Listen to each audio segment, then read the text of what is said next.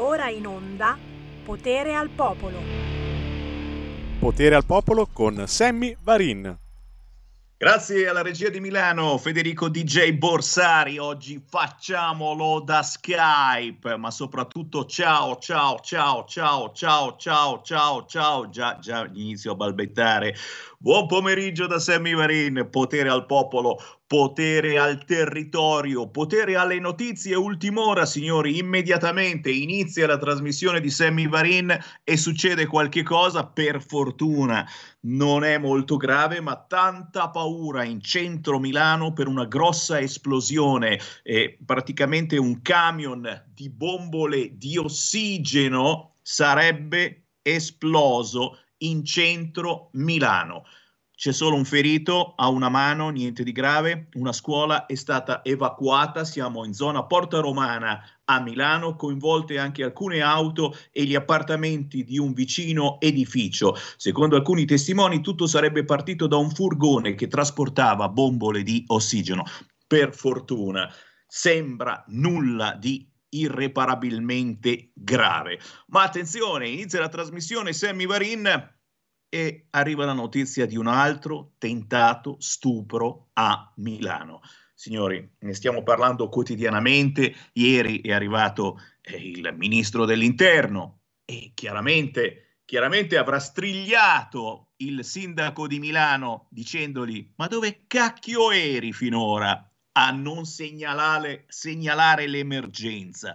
Fatto sta, una 44enne seguita fin dentro casa da uno sconosciuto e colpita con pugni al volto. È successo ancora una volta a Milano ed è stato arrestato un 23enne originario del Gambia. Gambia la donna si è difesa con tutte le sue forze fino all'arrivo dei carabinieri.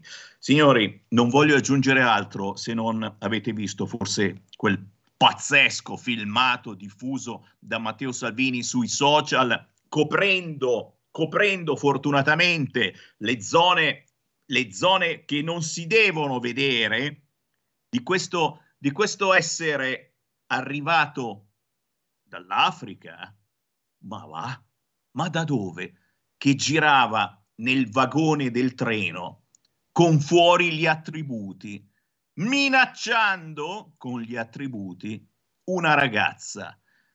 Non voglio aggiungere altro perché ragazzi ci arrabbiamo subito, non possiamo arrabbiarci in questo modo anche perché oggi è giovedì e voglio parlare anche del grave problema disabilità dimenticato da tutti quanti. Avrete capito che sarà una bella puntata tosta questa di potere al popolo, nonostante il semivarin sia da remoto, da Skype, per cui già da ora io apro le linee, sia quelle telefoniche, sia quelle tramite WhatsApp, vi lancio la canzone indipendente e già questa, signori, è un, tutto un programma e poi avremo già il primo ospite, parlando di elezioni amministrative, parlando di Sondrio, importante città lombarda dove si va ad elezioni e importante roccaforte della Lega. Ma prima la canzone indipendente, lei non ci vede, è non vedente, ma è molto più tosta di me e di voi. Si chiama Vanessa Casu,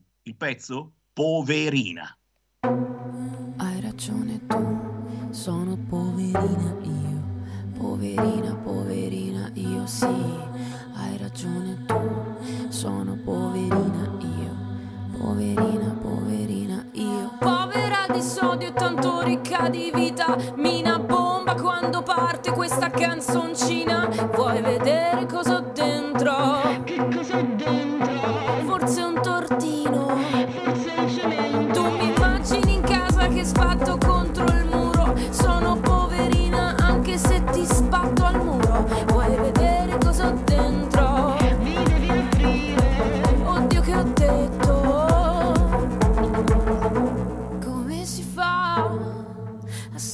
zitti? Come si fa? Eccoti là, come si fa stare fermi? Come si fa? Dimmi che è normale, che non smetto di pensare, meno male, meno male, che poi accendo questa musica.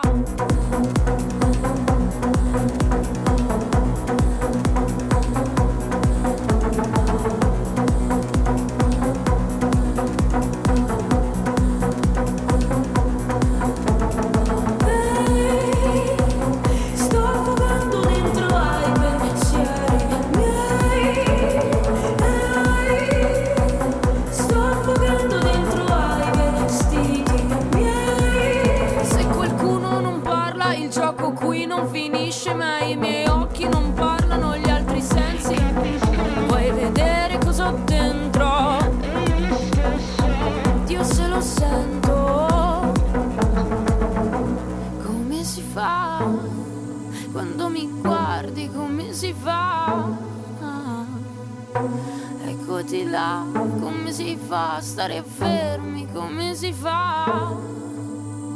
Dimmi che è normale, che non smetto di pensare, meno male, meno male, che poi accendo questa musica.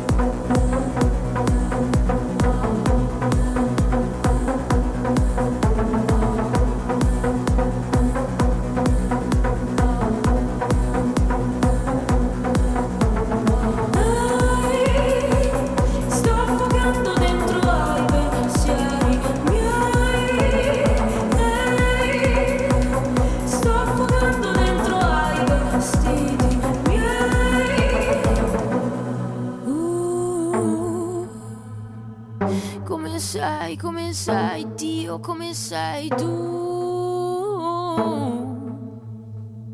Come sei, come sei, Dio, come sei tu. Eh, come sei, come sei, Dio, come sei tu. Come sei, come sei, come sei tu. Forse è normale che non smetto di pensare, meno male, meno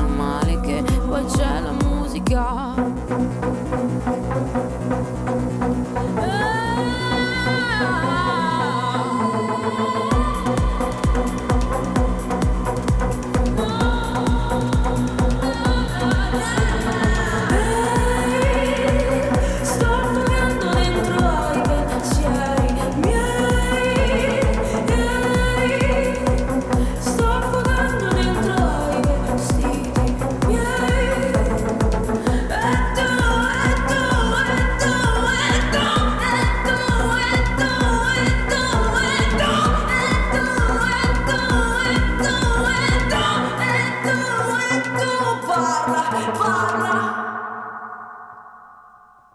Linea torna Sammy Varin. Anticipato. Eccomi, eccomi, eccomi, eccomi, che pezzino di ragazzina! Oh, si chiama Vanessa Casu, qualcuno la ricorderà, arriva, arriva da, da, lontano, qualche, anni, qualche anno fa ha partecipato a trasmissioni televisive facendosi notare proprio perché è bella tosta. Lei non ci vede, è non vedente, ma non me ne frega niente, scrive sui social, studia scienze della comunicazione. Sì, proprio così, sono cieca, ma non me ne frega niente. Scrive su Instagram, il limite esiste solo nella tua testa. E questo è un esempio bellissimo che ci piace perché il giovedì parliamo anche di disabilità a quest'ora su Radio Libertà ed è un esempio che dobbiamo tenere per tutti noi ringraziando Vanessa Casu, perché? Perché si va a votare questo weekend, questa domenica, questo lunedì in 700, 800 piccole grandi città italiane e ci eravamo dimenticati che qui in Lombardia si vota anche a Sondrio, signori. Un momento importantissimo perché, perché a Sondrio c'è il tuo si riè nuovamente in ballo Marco Scarpellini, sindaco. Marco, questo Lupo, Luciano, Fabio. Pro... Ti sento male. Pronto? Ti senti male, accidentaccio. Io ti, Io ti sento Mi perfettamente, senti? Luciano. Adesso ti sento. Io sono Fabri Luciano, un poeta chiamato Il Lupo. Sono in lista con la Lega e c'è un altro ragazzo invalido, Cristian Cabello, che è molto combattivo, è un leghista anche lui. E io sono Allora, invalido al Luciano. 35% e anche mia moglie al 100%. Pronto? Luciano, tu ci porti, Luciano, tu ci porti un esempio, un esempio gravissimo come l'invalidità possa essere a- dimenticare alcuni comuni, ma questo caso è. Eh, Sammy, ti sentiamo così così, forse qualche problema di collegamento. Ecco, forse, forse abbiamo ripristinato il collegamento. Vai pure, Sam. Vedi? Dicevo, bellissimo quello di Luciano, sì, Torniamo tra poco. Sondrio, Torniamo come- tra poco.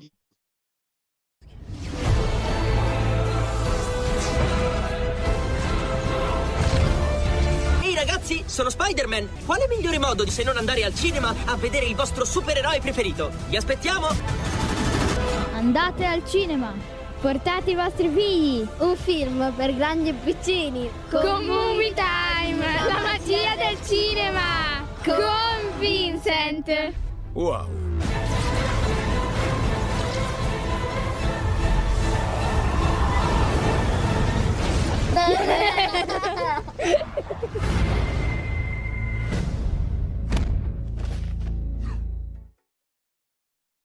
Abbiamo ricontattato Sammy Varin. Sammy, di nuovo a te la linea.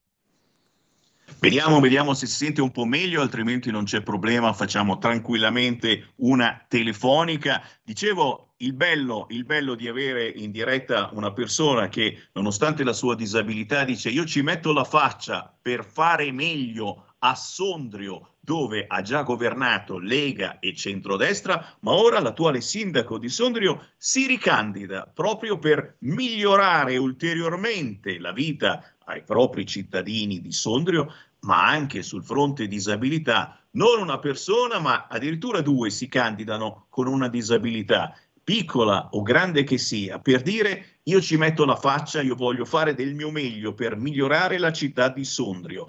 E abbiamo anche questo personaggio molto conosciuto in quel di Sondrio, si chiama Luciano Fabris, detto Lupo, che si candida a sostegno di Marco Scaramellini, sindaco. Luciano, eh, la, la- la domanda che ti faccio è come mai con tutte le belle cose che si possono fare a Sondrio e nella bellissima Valtellina hai deciso di darti da fare su questo fronte? Come mai questa scelta di candidarti? Perché ci sono molte strade da mettere a posto, specialmente quelle di Porfido, Porfido che si trova vicino al mercato e anche marciapiedi da mettere, c'è diversi lavori retti da fare, anche per quello. Poi c'è mia moglie in carrozzina, è marita al 100%, anche lei poetessa, il pulcino. Ragazzi, Pronto? avete capito che abbiamo in diretta dei personaggi molto particolari e conosciuti nella città di Sondrio. Poetessa, mia moglie. Sì, io poeta, mia moglie è poetessa, in carrozzina. Quindi, Facendo, poeta, facendo una parte progetto poetessa. Alfa, un'associazione culturale di Sondrio, progetto Alfa. Fantastico, fantastico, signori. eh, quello che potete fare voi in questo momento, se avete parenti o amici a Sondrio, è alzare il telefono e fare una telefonatina, un messaggio WhatsApp per ricordare che questa domenica e questo lunedì si vota anche a Sondrio, si vota a sostegno del sindaco uscente che si è fatto notare soprattutto per essere chiaramente rappresentante della Lega e del centrodestra e a sostegno di Marco Scaramellini, sindaco, c'è anche Luciano Fabris, detto Lupo. Chiaramente Marco Scaramellini, sostenuto da tutti i partiti eh, di governo e da alcune liste civiche, lo potete incrociare ancora in queste ore ed è importantissimo perché c'è la possibilità davvero di dargli ulteriori consigli, di portargli le vostre idee. Questa sera, ad esempio, alle ore 18, aperitivo in piazza Garibaldi con, Lucia, con Marco, Marco Caramellini e chiaramente con i sostenitori del centrodestra. Luciano, non posso che ringraziarti. Luciano Fabris, anche lui candidato. Posso dire una cosa? In, in, in, in, consiglio comunale? Sì, dimmi. Senti, posso fare una cosa? Dimmi pure. Eh, voglio leggere una poesia in Veneto dedicata alle donne. Posso? E io ci sono e ti ascolto. Vai. La donna, la donna è bella, la donna se vanta, la donna è santa, la donna ti incanta, la donna si ribella, ti fa tremare la terra, la donna produce, la vita conduce, la donna ti ama, la donna è mamma, la donna è buona, la vita perdona. Viva la eh. donna con curta la gola! Sentito? Oh, e però, e però, cioè, eh, eh, quando, quando, quando avete una, una ragazza, una fidanzata, una donna a cui dedicare un pensiero d'amore, sapete chi ricercare. Ricercate il poeta Luciano Fabris, detto Lupo, conosciutissimo a Sondrio e adesso non soltanto a Sondrio, perché sei andato in diretta su Radio Libertà in tutta Italia. Grazie Luciano, oh, buona battaglia elettorale, soprattutto buona politica in quel di Sondrio.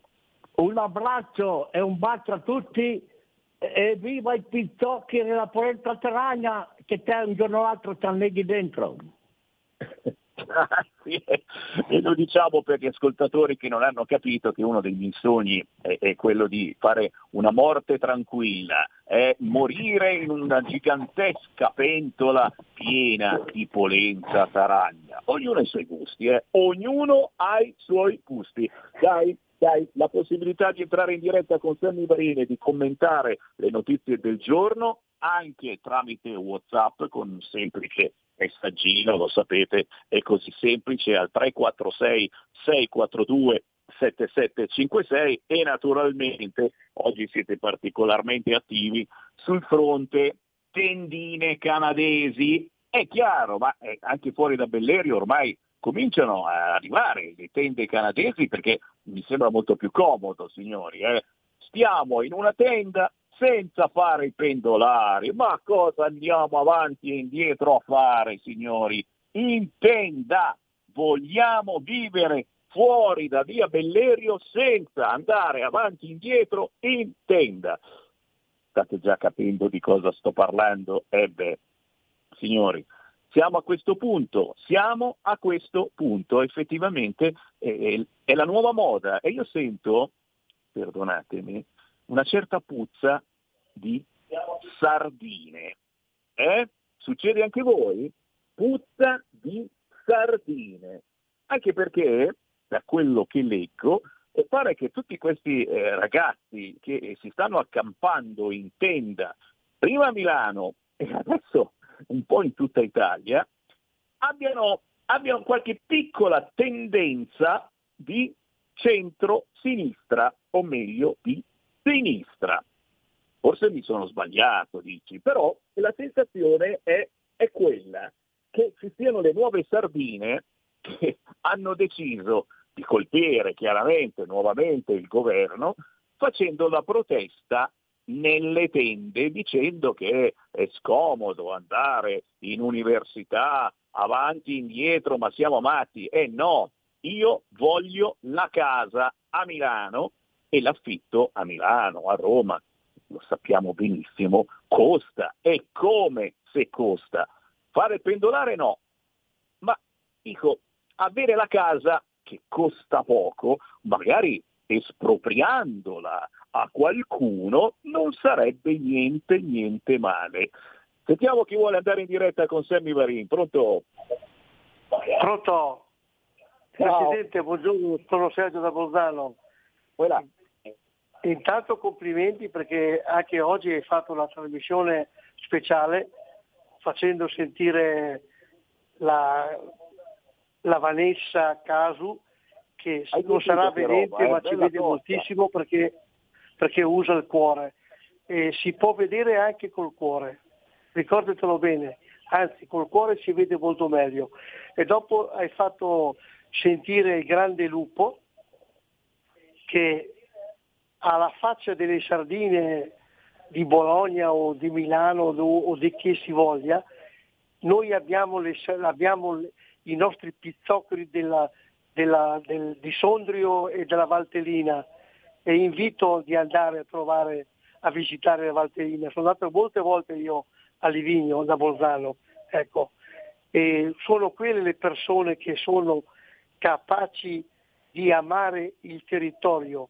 Il territorio bisogna amarlo come lo ama la nostra gente. E domenica votate Lega signori se volete difendere il territorio. Ciao Semi e sempre viva la Lega. Grazie, certamente l'occasione è per cambiare in molte zone d'Italia, eh, cambiare governo. E già il governo del vostro paese, della vostra città, è un'occasione davvero meravigliosa. Questa domenica e questo lunedì la possibilità di votare dove magari non avete mai votato, dove non pensavate mai di votare, partendo dal vostro sindaco, perché il cambiamento parte da lì. Il sindaco che fa squadra con la vostra regione, che fa squadra con il paese, lo Stato Italia, che farà squadra con l'Europa l'anno prossimo. E abbiamo visto che è cominciata proprio la, la battaglia elettorale e come si è cominciata partendo chiaramente da quello che sta accadendo in Francia, ma anche in Spagna, che ce ne dicono di tutti i colori a noi che facciamo portando avanti cose positive, un buon governo in Italia. Ma prendiamo un'altra chiamata, pronto? Pronto? Ciao, Pronto? Pronto, mi sente signor Sammy? Prego. Pronto? Buonasera, sono mm, qui della Toscana. Stavo ascoltando un po' la radio quando esco da lavorare vostra. Eh, queste ragazze che mettono la tenda eh, per, andare, per risparmiare dei soldi per l'affitti che sono molto, ma molto cari, esagerati, eh, mm, quando ricevono tutti questi neri che li sistemano quando in un posto, quando in un altro, ma eh, l'amico della Lega, lì, Salvini, si sente più parlare di queste, di queste cose che arrivano tutti neri, vengano tutti 40.000 in aprile sono arrivati, 40.000.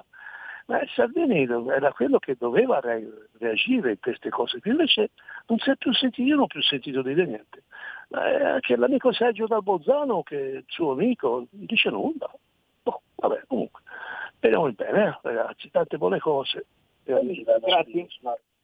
Grazie, grazie, grazie. Non ho capito tu di chi sei amico, però effettivamente è, è vero, è vero. È questa emergenza immigrazione che è partita dalla Tunisia questa volta, chi se l'aspettava? Chi se l'aspettava? È chiaro che adesso ci vuole un colpo di reni, ci vuole una, una reazione forte, un segnale forte, perché queste persone che stanno arrivando dalla Tunisia, prima di tutto non arrivano particolarmente dalla Tunisia, ma arrivano da molto più lontano, dall'Africa nera arrivano e non sono assolutamente stinchi di santo. C'è un motivo forse anche perché vengono cacciati dalla Tunisia, non penso ci sia soltanto il razzismo, o no? Chiaramente, signori, eh, stanno, stanno accadendo cose, eh, si stanno decidendo cose importanti in queste ore. Avete sentito, c'è stato un altro tentato stupro a Milano, una 44enne seguita fino dentro casa da uno sconosciuto, 23 anni, del Gambia. È stato nominato il nuovo capo della polizia, appena arrivata l'agenzia, Vittorio Pisani, nominato capo della polizia, Lamberto Giannini, prefetto di Roma. Chiaramente bisogna dare un segnale molto forte, partendo sicuramente dal ministro dell'interno che purtroppo, purtroppo non è Matteo Salvini.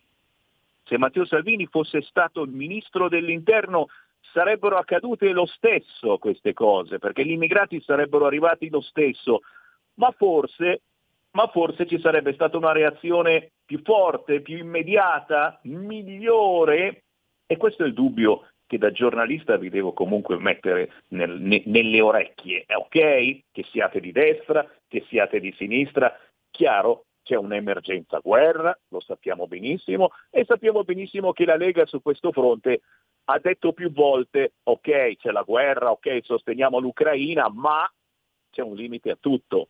Eh? Ora, l'idea di spostare addirittura il PNRR per comprare armi per l'Ucraina mi sembra un po' esagerata, punto di domanda. Eh, ci sono alcuni distinguo, diciamo, eh, tra Lega e Fratelli d'Italia su questo fronte e su molti altri, come ad esempio avete sentito eh, sul premierato, sul fatto di eleggere il Premier o il Presidente della Repubblica, la Lega ha delle idee leggermente diverse e abbiamo visto che gli amici di Fratelli d'Italia immediatamente si sono fatti avanti dicendo che anche Fratelli d'Italia ha delle idee leggermente diverse sul fronte dell'autonomia.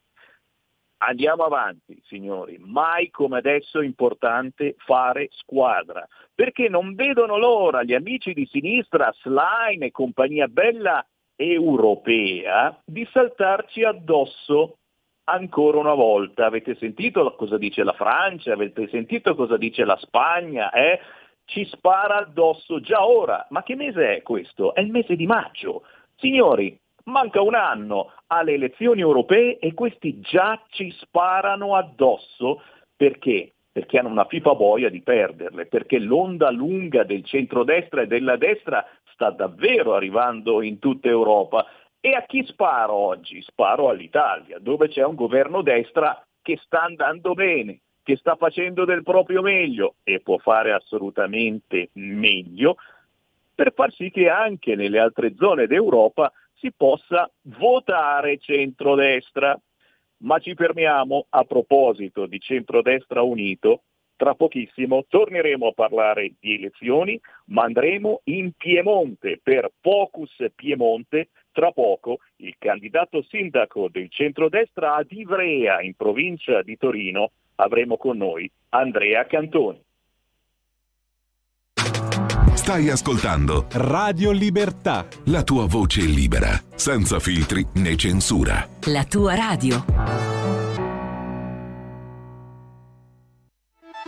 Stai ascoltando Radio Libertà, la tua voce libera senza filtri né censure, la tua radio.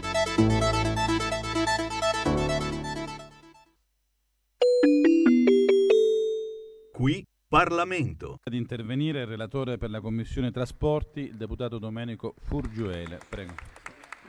Grazie Presidente, onorevoli colleghi.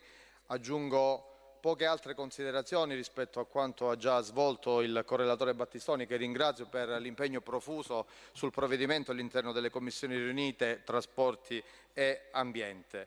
Eh, considerazioni in ordine ad un provvedimento che rappresenta un obiettivo che è quello di stare all'interno di una strategia politica di lungo respiro e che intende riavviare un percorso, quello della realizzazione di un'opera che è fondamentale per lo sviluppo infrastrutturale non solo del Mezzogiorno d'Italia, non solo del nostro Paese, ma dell'Europa tutta.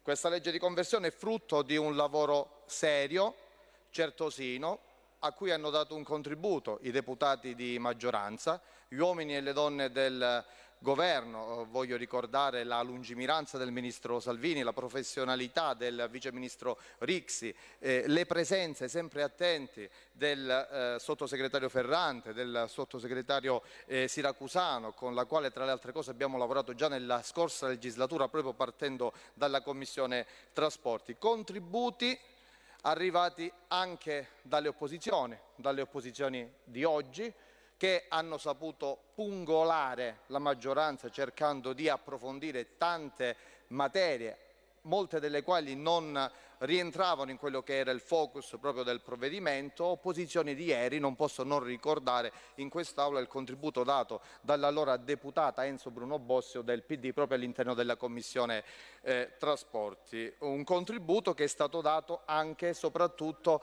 dalle quasi 80 audizioni, così come diceva chi mi ha preceduto, che eh, hanno fatto sì di approfondire l'argomento in tutti i suoi meandri. Ma una delle cose che è emersa fondamentalmente è che questa opera è che nel mondo dove si sono affrontate delle opere così sfidanti, le stesse sono state vinte. E ce l'hanno detto professionisti, ce l'hanno detto professori universitari, come il professore Ferruccio Resta del Politecnico di Milano, come il professore Mauro Dolce dell'Università di Napoli. Del resto l'opera del ponte sullo stretto già nel 2001 era stata considerata come una infrastruttura di preminente interesse nazionale, nel 2009 era stata inserita nel DEF 2009-2011 in quanto opera strategica e di carattere prioritario. Oggi, e lo abbiamo detto in tutte le salse durante i lavori, ma anche prima, anche nella scorsa legislatura, è inserita nelle reti TNT, quei canali, quello di riferimento nostro e quello scandinavo-mediterraneo, ponderati più di vent'anni fa in Europa per migliorare il trasporto delle persone, per migliorare e rendere più competitivo il trasporto delle merci, per rendere più competitivo dal punto di vista commerciale, economico e della vita delle persone, degli abitanti e dei cittadini del continente europeo.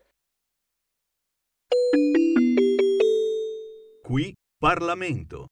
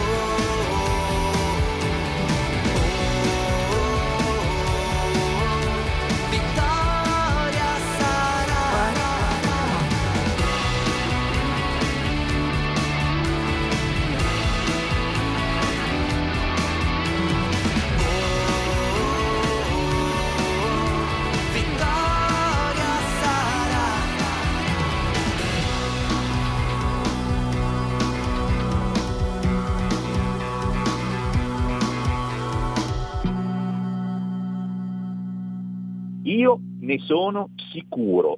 Vinceremo! Se poi lo canta Povia, signori, eh beh, siamo assolutamente molto più sicuri. Grandissimo Povia con una delle sue ultimissime canzoni e poi vi spiegherò perché abbiamo lanciato questo pezzo di Povia. Vinceremo perché sta per partire un ospite all'interno di Focus Piemonte che ha chiamato proprio Povi a cantare l'altro giorno. Restate lì. Montagne. Va ora in onda Focus Piemonte. Piemonte.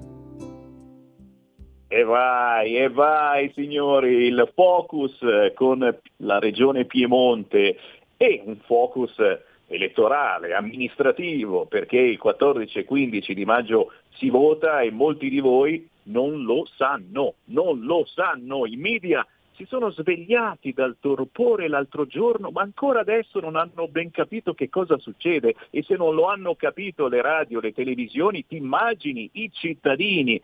Non penso sia così ad Ivrea in provincia di Torino, dove c'è un gran fermento, ma soprattutto un grande entusiasmo all'interno del centrodestra per il candidato sindaco del centrodestra, giovanissimo.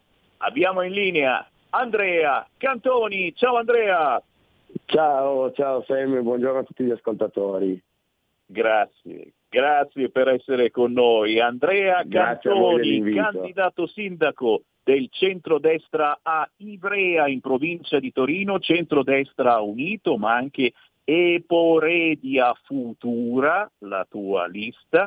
Siamo a Ivrea, 23.600 abitanti, mentre saranno 23 gli anni che tu compirai, se non sbaglio, a giugno. È vero, sei giovanissimo. Ebbene sì, ebbene sì. Ma non solo giovanissimo, anche qualche anno di esperienza come consigliere comunale alle spalle, quindi largo ai giovani ma meglio se preparati, permettimi la E battuta. questo, e questo, e questo è fantastico, signori, perché il candidato del centrodestra Ivrea deve compiere 23 anni, ma è un vero e proprio enfant prodige della politica. È diventato consigliere comunale il giorno stesso che ha compiuto 18 anni. Non so se mi spiego, eh, fate le vostre meditazioni. Andrea Cantoni riunisce il centrodestra e la tua lista Eporedia Futura e chiaramente è chiaramente un'occasione bellissima per Ivrea, eh, una città che negli ultimi anni, appunto, da quando c'è il centrodestra a governarla, pare che abbia cambiato idea, ma proprio fortemente. Ivrea è stata da sempre una città di sinistra e poi, e poi che cosa è successo? Andrea. Eh, Ivrea è sempre stata una città di centrosinistra, cinque anni fa ha sperato nel cambiamento votando una coalizione di centrodestra con anche altre componenti civiche non troppo schierate dalla nostra parte. Il problema qual è stato? È stato che il sindaco era di sinistra. Ci ha fregato tutti, ci abbiamo sperato tutti, ma purtroppo il, il frontman di questi cinque anni eh, era perfettamente in linea con la continuità del passato, quindi possiamo dire che è ancora una città da espugnare come si deve. Insomma, c'è ancora del lavoro da fare, come si dice, e cosa c'è di meglio che farlo tantissimo. fare a un ragazzo giovane che non perde tempo in queste settimane, lo avete sicuramente visto ad Ivrea, non per parlare, ma come dico sempre, per ascoltare la gente, per capire quelle che sono le problematiche di Ivrea e tradurle poi in proposte. E quindi do la parola a te, Andrea Cantoni, Eh, quali sono i, i punti più importanti della tua candidatura? Quali che sono le criticità di una bellissima cittadina come Ivrea che e chi ci è passato e non si è fermato ha fatto malissimo, ha delle bellezze incredibili e poi si trova proprio a ridosso della Val d'Aosta e da lì si va verso le montagne. Andrea, cosa, cosa c'è da fare? Che lavori ci sono da fare in quel di Ivrea e tu li proponi appunto all'interno della tua candidatura. Cantoni. Ce ne sono davvero tantissime. Ivrea ha un patrimonio storico-culturale indescrivibile. Ivrea è, è città romana, è città medievale, è città industriale del XX secolo, importante questo riconoscimento dell'UNESCO per quanto è stato fatto dalla famiglia Olivetti. Il problema qual è? Il problema è che adesso Ivrea è una città morente perché le amministrazioni che si sono susseguite negli anni non sono mai state in grado di capire e di tradurre l'importanza di tutto ciò che c'è per lanciare la nostra città verso il futuro, verso il futuro, perché purtroppo la nostra è una città rimasta come mentalità e come modo di amministrare nel passato e io sono molto contento che il centrodestra unito, risottolineiamolo perché fa sempre bene, abbia deciso di puntare su di me che, data anche la, la giovane età, posso esprimere perfettamente questa voglia di rilancio, voglia di cambiamento e voglia di guardare al futuro. Noi puntiamo tantissimo su rendere Ivrea una capitale culturale, perché ne abbiamo tutte le, le possibilità. Siamo stati quest'anno eh, capitale italiana del libro, e questo non basta però, bello, molto, ha portato turisti, ha portato soldi, che eh, non è bello dirlo sempre, però sappiamo che chi amministra sa che i soldi servono per importanti iniziative, ma bisogna andare avanti, bisogna rendere Ivrea una capitale tutti gli anni, non solo l'anno del titolo. Uno dei nostri obiettivi è portare un'università in città, ne abbiamo bisogno. È stata la, la, capitale dell'informatica il secolo scorso, perché non avere dei distaccamenti proprio sull'informatica? Per dimostrare nei fatti quanto si possa ancora credere in questo territorio e rilanciarlo davvero verso il futuro e verso l'esterno, perché purtroppo siamo stati per troppo tempo chiusi nel nostro è mancata la capacità di fare squadra con i comuni limitrofi, di guardare proprio verso l'esterno, verso chi ci circonda, ma non solo, perché adesso sicuramente tu e i tuoi ascoltatori conoscete la nostra città per il carnevale, che è una delle manifestazioni più conosciute anche ehm, fuori dall'Italia. Ma non basta, Minimo. perché Ivrea deve essere conosciuta, ma deve essere poi vissuta, perché offre delle, una qualità di vita, una qualità di lavoro e attrazioni non solo turistiche uniche. E allora? E allora signori, lo sapete cosa volete fare? Lo sapete, lo sapete già cosa sto per dirvi perché sicuramente avete amici o parenti che abitano in quel di Ivrea, anche se voi magari siete, siete in Sicilia, siete in Sardegna o siete chissà dove in Italia, alzare il telefonino e fare una simpatica telefonata nei prossimi giorni ai vostri parenti, ai vostri amici di Ivrea, ricordando che questa domenica e questo lunedì si va a votare anche ad Ivrea e ricordando che c'è un candidato giovanissimo ma già con tanta esperienza come consigliere comunale, Andrea Cantoni, candidato sindaco del centrodestra ad Ivrea, che lì che aspetta il voto giusto per poter cominciare a lavorare. Ma attenzione, eh, la voglia di cambiamento, eh, come dicevo prima, c'è stata fin da questi giorni e proprio, e proprio in queste ore potete ancora incrociare i candidati del centrodestra ad Ivrea. Ho letto che questa sera alle 20, Sala Santa Marta, sarai con Chiara Caucino, Andrea Tronzano, assessore in Regione Piemonte di Lega e Forza Italia, ma arriverà anche Carlo Fidanza, parlamentare europeo di Fratelli d'Italia. Quindi signori, questa sera ore 20, Sala Santa Marta ad Ivrea. Domani la festa di fine campagna con tutti i candidati, musica e cabaret, quindi signori, anche se siete in qualche paese vicino, fate un salto ad Ivrea che ci si diverte. Ma il cambiamento, il cambiamento Andrea Cantoni l'ha voluto anche negli scorsi giorni, perché lo abbiamo sentito in apertura di collegamento, ha invitato a cantare non chissà quale gruppo di sinistra con ai tamburelli il solito africano, sei andato a invitare Povia. Signori, hanno invitato Povia per la campagna elettorale di Andrea Cantoni, sindaco di Ivrea. Capiamo Andrea, tenta questo invito che si vuole cambiare e anche dal punto di vista musicale penso che sia il cambiamento migliore perché artisti come Povia i nostri ascoltatori lo conoscono perfettamente perché lo ospitiamo spesso su queste frequenze eh, profumano di cambiamento e di controinformazione. È vero Andrea? Certo, guarda, io devo, devo fare una confessione. Io prima non avevo mai assistito a un concerto perché eh, la musica la si può ascoltare sulle tante piattaforme virtuali, ma se voglio andare a vedere qualcuno è perché voglio fare un'esperienza. E devo dire che con Giuseppe Povia l'esperienza è stata meravigliosa, un artista scomodo, perché scomodo è scomodo, e l'ha dimostrato anche l'amministrazione uscente che ci ha negato gli spazi per fare il concerto, ci siamo dovuti rivolgere alla diocesi, ma ha trasmesso dei valori, che poi sono i nostri valori, la famiglia, il futuro, mh, lasciar perdere una certa retorica di sinistra che ha stufato da tanto tempo e finalmente la gente lo sta capendo. Quindi aver avuto Giuseppe Povia da noi è stato veramente l'inizio di quel cambiamento che abbiamo già cominciato con la campagna elettorale.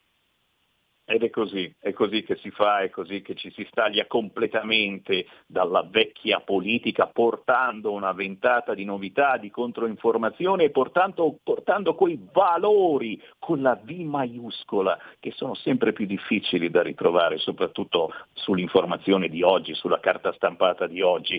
A proposito di carta stampata di oggi, non posso fare a meno, mi stanno arrivando un fracco di Whatsapp al 346 642 7756 di chiederti di commentare le tende che stanno apparendo prima a Milano e adesso in gran parte d'Italia tanti ragazzi in tenda fuori dalle università. Tu sei neolaureato in giurisprudenza, giustamente eh, si parla eh, della scomodità eh, per chi va in università di andare avanti e indietro, di fare il pendolare, percorrendo a volte anche centinaia di chilometri, non lo nego, cioè, ma, ma, noi che pensiamo male, e noi siamo Radio Libertà giustamente ci chiamiamo Libertà perché cerchiamo di instillare anche qualche interrogativo nell'ascoltatore che sente il telegiornale su Canale 5 o su Rai 3 e capisce solo determinate cose, eh, perdonami, tu ci sei passato sicuramente avendo fatto giurisprudenza. Andrea Cantoni, ma non senti un po' di puzza di sardine in tutto ciò. Abbiamo un dubbio lontano, ma ci sembra di capire che gran parte di questi studenti che sono in tenda a protestare perché costano tantissimo gli appartamenti a Milano, a Roma e un po' da tutte le parti, gran parte di queste persone eh, siano facendo parte di collettivi di sinistra o comunque si eh, rivestono di sinistra in questa protesta. Chiaramente mi starò sbagliando, però sono qui per instillarvi, cari ascoltatori, il dubbio. Per essere sicuro chiediamo ad Andrea Cantoni un suo parere. Andrea. A me sembra abbastanza evidente che ci sia una strumentalizzazione di fondo anche perché gli affitti non sono aumentati da quando governa il centrodestra, anzi eh, è sempre stato un problema e mi dispiace, io poi eh, ho studiato a Torino che se vogliamo è la, patria dei, dei, collettivi, dei centri sociali e di tutte quelle persone lì, vedere strumentalizzata una cosa veramente importante quanto il diritto allo studio e la formazione universitaria per i ragazzi in chiave politica. È veramente triste perché invece di cercare delle soluzioni, guarda caso quando governa il centrodestra sorgono questi movimenti perché io di persone in tenda nei, negli scorsi anni non ne ho mai viste. Quindi mi viene veramente difficile pensare che sia un sentimento sincero quello che anima queste persone e non semplicemente altro, che poi siano sardine, tonni o spigole non lo so, però sicuramente il pesce puzza della testa.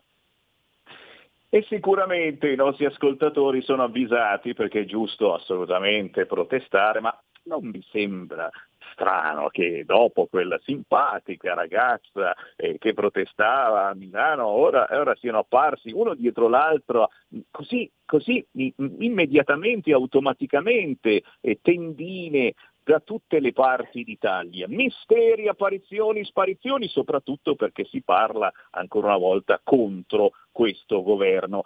A proposito, una domanda anche sul fronte nazionale e internazionale, che cosa sta succedendo sul fronte europeo? Abbiamo sentito la Francia, abbiamo sentito anche la Spagna sparare contro la Meloni e contro questo governo di centrodestra.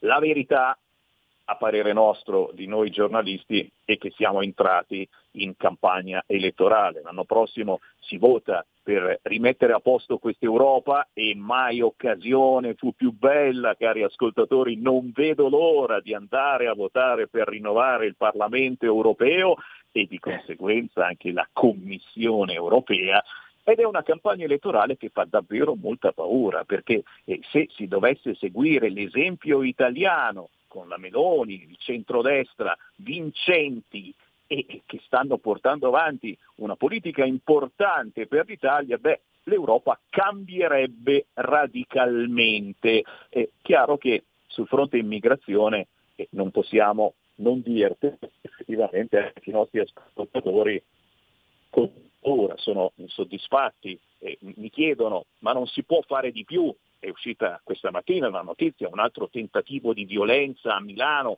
tenta di violentare una donna entrando in casa sua, all'improvviso i vicini sentono le urla e la salvano, ancora un'aggressione sessuale a Milano e naturalmente i responsabili sono sempre loro, i figli del barcone quelli che hanno fatto Taarrush e Gamea l'altro anno a Capodanno e per settimane il comune di Milano si è girato dall'altra parte dicendo no, non c'è nessuna emergenza. Ora lo stesso sindaco di Milano ha dovuto effettivamente dire ah beh forse effettivamente che idea ti sei fatto su questo fronte e soprattutto su come ci stanno prendendo in giro in Europa? Allora, diciamo che posso dire in questo momento di essere più eh, impegnato su un'altra campagna elettorale che è la mia e che è la nostra, però so bene quali sono le dinamiche e il sparare a zero su tutto e su tutti è purtroppo, e dico purtroppo perché non è il mio stile di campagna elettorale, eh, sono cose che, che, capitano e che purtroppo si è arrivati a ritenere normali. Detto ciò, avere ingerenze da stati esteri sulle nostre politiche mi sembra una cosa veramente inaccettabile e credo personalmente che anche gli elettori di Francia, Spagna e degli altri paesi se lo ricorderanno e non lo apprezzeranno quando sarà il momento di votare l'anno prossimo per il Parlamento europeo. Quindi mi viene da dire, visto come è andato in Italia, più ci parlano contro, più ci fanno prendere voti, eh, li ringrazieremo, immagino, li ringrazieremo, nonostante attualmente sia ovviamente un comportamento inaccettabile. E come, e come, penso che ci sarà una gran bella sorpresa sul fronte elezioni europee l'anno prossimo, ma anche la prossima settimana avremo tante belle sorprese in giro per l'Italia e soprattutto in questo caso in quel di Ivrea. Ah, mi stanno arrivando un fracco di Whatsapp al 346 642 7756 facendoti complimenti, chi mi scrive Ivrea una bella cittadina, ma un po' in disordine, mi scrive Roberto. E poi ancora i migliori auspici per Andrea, aspettiamo di brindare la sua vittoria. Povia, grande artista e splendida persona, bistrattato dal mainstream, ma meritevole di ascolto e applausi perché non è servo di nessuno. Ma ancora tanti messaggi che ti fanno i complimenti per la voglia, di metterci la faccia e metterti al servizio della tua città, signori, a 22 anni. Che cosa facevate voi a 22 anni? Eh, non vi dirò che cosa faceva Sammy Varin, parlava alla radio naturalmente. Andrea Cantoni, questi ultimi due minuti ti chiedo effettivamente eh, qual è la cosa più importante eh, che ti domanda il cittadino di Ivrea quando lo incontri, che cosa c'è da fare più urgentemente in quel di Ivrea per il cittadino che incontri e che contre- incontrerai ad esempio questa sera, lo ricordiamo, alle 20, Sala Santa Marta con importanti esponenti politici nazionali della Lega, di Forza Italia, di Fratelli d'Italia e domani sera festa di fine campagna elettorale con tutti i candidati, musica e cabaret, ragazzi, anche da fuori Ivrea io ci farei un salto. Andrea Cantoni. Allora, sicuramente l'ascoltatore che ha detto che è una città bella ma disordinata la conosce. Eh, Purtroppo l'aspetto delle manutenzioni è stato completamente trascurato negli ultimi decenni e una città che punta sul turismo e sulla cultura non se lo può permettere perché il nostro obiettivo è sì farci conoscere, ma avere soprattutto, usando termini più di marketing, un prodotto bello e ben tenuto da offrire, perché non possiamo portare la gente da noi, farle vedere una città in disordine, sporca e tenuta male. Questo è inaccettabile. E poi cos'altro chiede l'elettore? L'elettore chiede la certezza, la governabilità. Ivrea sì è una cittadina, 23.000 abitanti, ma è una città complicata, con un'eredità, un passato alle spalle difficile da, eh, da rispettare, a cui rendere onore, quindi deve essere governata e non amministrata e questo chi lo può fare? Lo può fare solo il centrodestra perché eh, abbiamo tantissimi esempi di come il buon governo del centrodestra, che tra l'altro governa anche la nostra regione, oltre che lo Stato centrale, sia la soluzione migliore. Quindi la gente ci chiede la certezza, non l'ambiguità di chi un giorno si candida da una parte, il giorno dopo dice di essere dall'altra, vota con la minoranza. Dobbiamo governare questa città e il centrodestra lo sa fare benissimo. Signori, avete capito bene, certezze che la politica naturalmente non può garantire, ma attenzione, può garantire risposte, risposte adeguate a ciò che i cittadini desiderano. Ed è proprio per questo che vi invito in queste ultime ore di campagna elettorale, non soltanto ad Ivrea, ma in tutta Italia, si vota in 800 comuni italiani, avvicinatevi al vostro candidato preferito anche a quello che non conoscete abbastanza, anche a quello che non avreste mai dato il voto, perché finora avete votato da tutt'altra parte. Avvicinatevi adesso al vostro candidato e parlategli, portate le vostre proteste che diventeranno proposte politiche, un'occasione bellissima per tornare a credere nella buona politica. E io ringrazio veramente Andrea Cantoni, candidato sindaco del centrodestra di Eporedia Futura ad Ivrea in provincia di Torino. Andrea, chiaramente ci risentiamo nelle prossime settimane con, ne sono certo, buone notizie. Assolutamente, lo speriamo tutti. Grazie mille Femi del- dell'invito, della chiacchierata piacevolissima e un caro saluto a tutti i tuoi ascoltatori.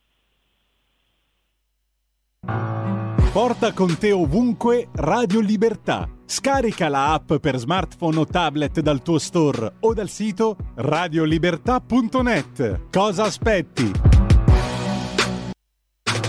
Stai ascoltando Radio Libertà. la tua voce libera, senza filtri né censura. La tua radio. Coming Soon Radio, quotidiano di informazione cinematografica. C'era una volta un pover'uomo che aveva quattro figli. Quello che vi resta è questa proprietà. Che bastardo. A me quei soldi servono. E quindi una battuta di caccia. Chi prende la preda più grossa si tiene tutto. La caccia, un film di Marco Bocci con Laura Chiatti, Filippo Nigro, Paolo Piero Bon, Pietro Sermonti, dall'11 maggio al cinema. Sei fidanzata? Oh mio Dio, le ragazze sono tornate. Non si può rifiutare il proprio destino. Per un indimenticabile addio al nubilato. Dobbiamo andare in Italia. Con i premi Oscar, Diane Keaton e Jane Fonda. La vita è imprevedibile. Book Club, il capitolo successivo, dall'11 maggio al cinema. Ogni giorno apro gli occhi sperando di rivederti. Chi mi invia questi messaggi? L'amore ha sempre un piano. Più la conosco e più mi piace. Con Celine Dion. Love comes to those who believe it. Sono io per davvero. Oh mio Dio. Love Again. Dall'11 maggio solo al cinema. Dominic Toretto. Fra poco conoscerai a fondo la paura. Papà, aiuto! La fine della corsa ha inizio. Vincere era solo vincere. Correvamo per il rispetto. Oggi corro per fermare il bagno di sangue. Correre o morire. Non potrai mai distruggere la mia famiglia. Fast 10, dal 18 maggio solo al cinema. Qui Parlamento. Eh, questa opera è un'opera che va proprio nella direzione di assolvere ad alcune richieste fatte dall'Europa e ce l'ha ricordato il Ministro delle Infrastrutture e dei Trasporti Salvini proprio durante le audizioni sulle linee guida che è venuto a palesare nelle commissioni congiunte trasporti e ambiente. Nella stessa occasione il Ministro Salvini ci parlò proprio di questo, del fatto che il ponte non congiungeva soltanto Messina a Villa San Giovanni, la Sicilia alla Calabria, ma congiungeva Berlino a Palermo. E allora il ponte costituisce uno snodo fondamentale, lo abbiamo detto in tutte le salse, per realizzare finalmente e definitivamente l'alta velocità Salerno-Reggio Calabria e magari anche per essere un motore propulsivo per realizzare definitivamente una velocità più giusta rispetto a quello che non si aspetta in Sicilia. Una considerazione speciale la voglio fare come quasi parte eh, chiamata in causa eh, da calabrese che ha studiato a Messina, penso a tutti quei pendolari che con quest'opera sicuramente vedranno la loro vita migliorata in termini di perdite di tempo, in termini anche di congestionamento di un territorio che soprattutto quando si arriva nel periodo estivo, e lo sa solo chi ha vissuto e chi vive quel territorio, si trova a vivere delle condizioni che chiamare paradossali e a volte, signor sottosegretario, anche da terzo mondo e dire poca roba. Allora mi auguro che nel corso di questa discussione che darà seguito a quelli che sono stati dei lavori celeri che comunque si sono svolti e ringrazio i presidenti dei Rotelli che ci hanno saputo guidare in questo lavoro, è arrivato in tempi certi questo provvedimento e mi auguro che la discussione possa far sì che il ponte venga messo come necessario punto di riferimento soprattutto per giustificare l'impegno economico di oltre 11 miliardi e 200 milioni di euro che sono previsti su quello che i siciliani chiamano continente e gli oltre 11 miliardi e 800 milioni di euro che sempre per le reti ferrate sono previsti in Sicilia, che non avrebbero ragion d'essere se non ci sarà la costruzione del ponte. Qui Parlamento.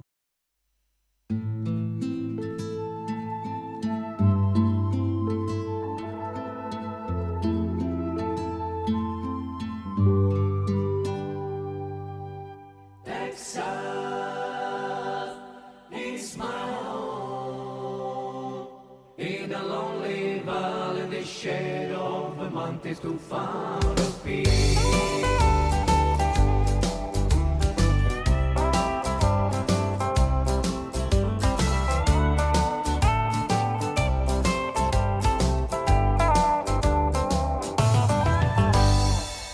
to die in Texas, he used to say when he was feeling alive the color batch the red. I wanna tell you a story. A mini hand, don't worry. Well, believe me, you won't waste your time. It will be like this. He was a man born in Texas.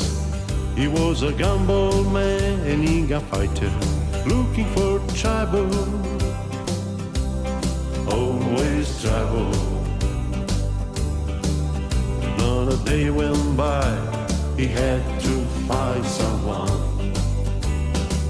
He has been many countries just to play on the hand. Run away as fast as you can, you know, leaving trouble behind.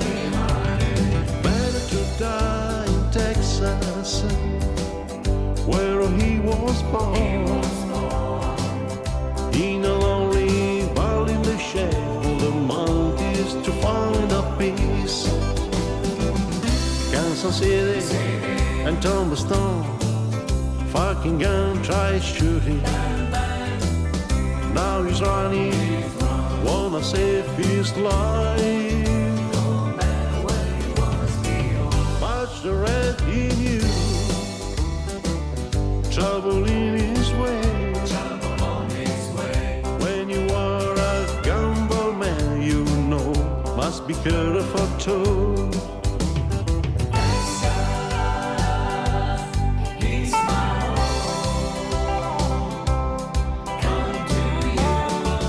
He was alone, very lonely.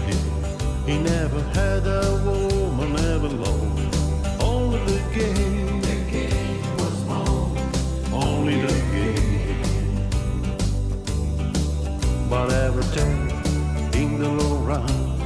to the end.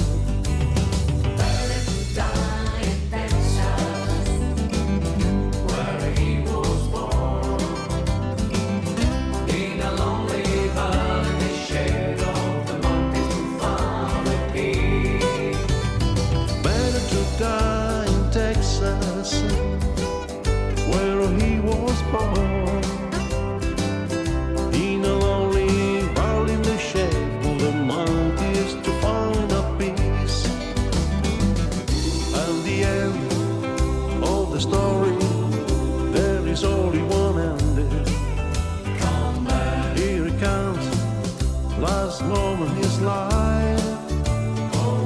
Life. Eh, ognuno, ognuno ha i suoi gusti, signori, ma per Condio è better to die in Texas. È meglio morire in Texas.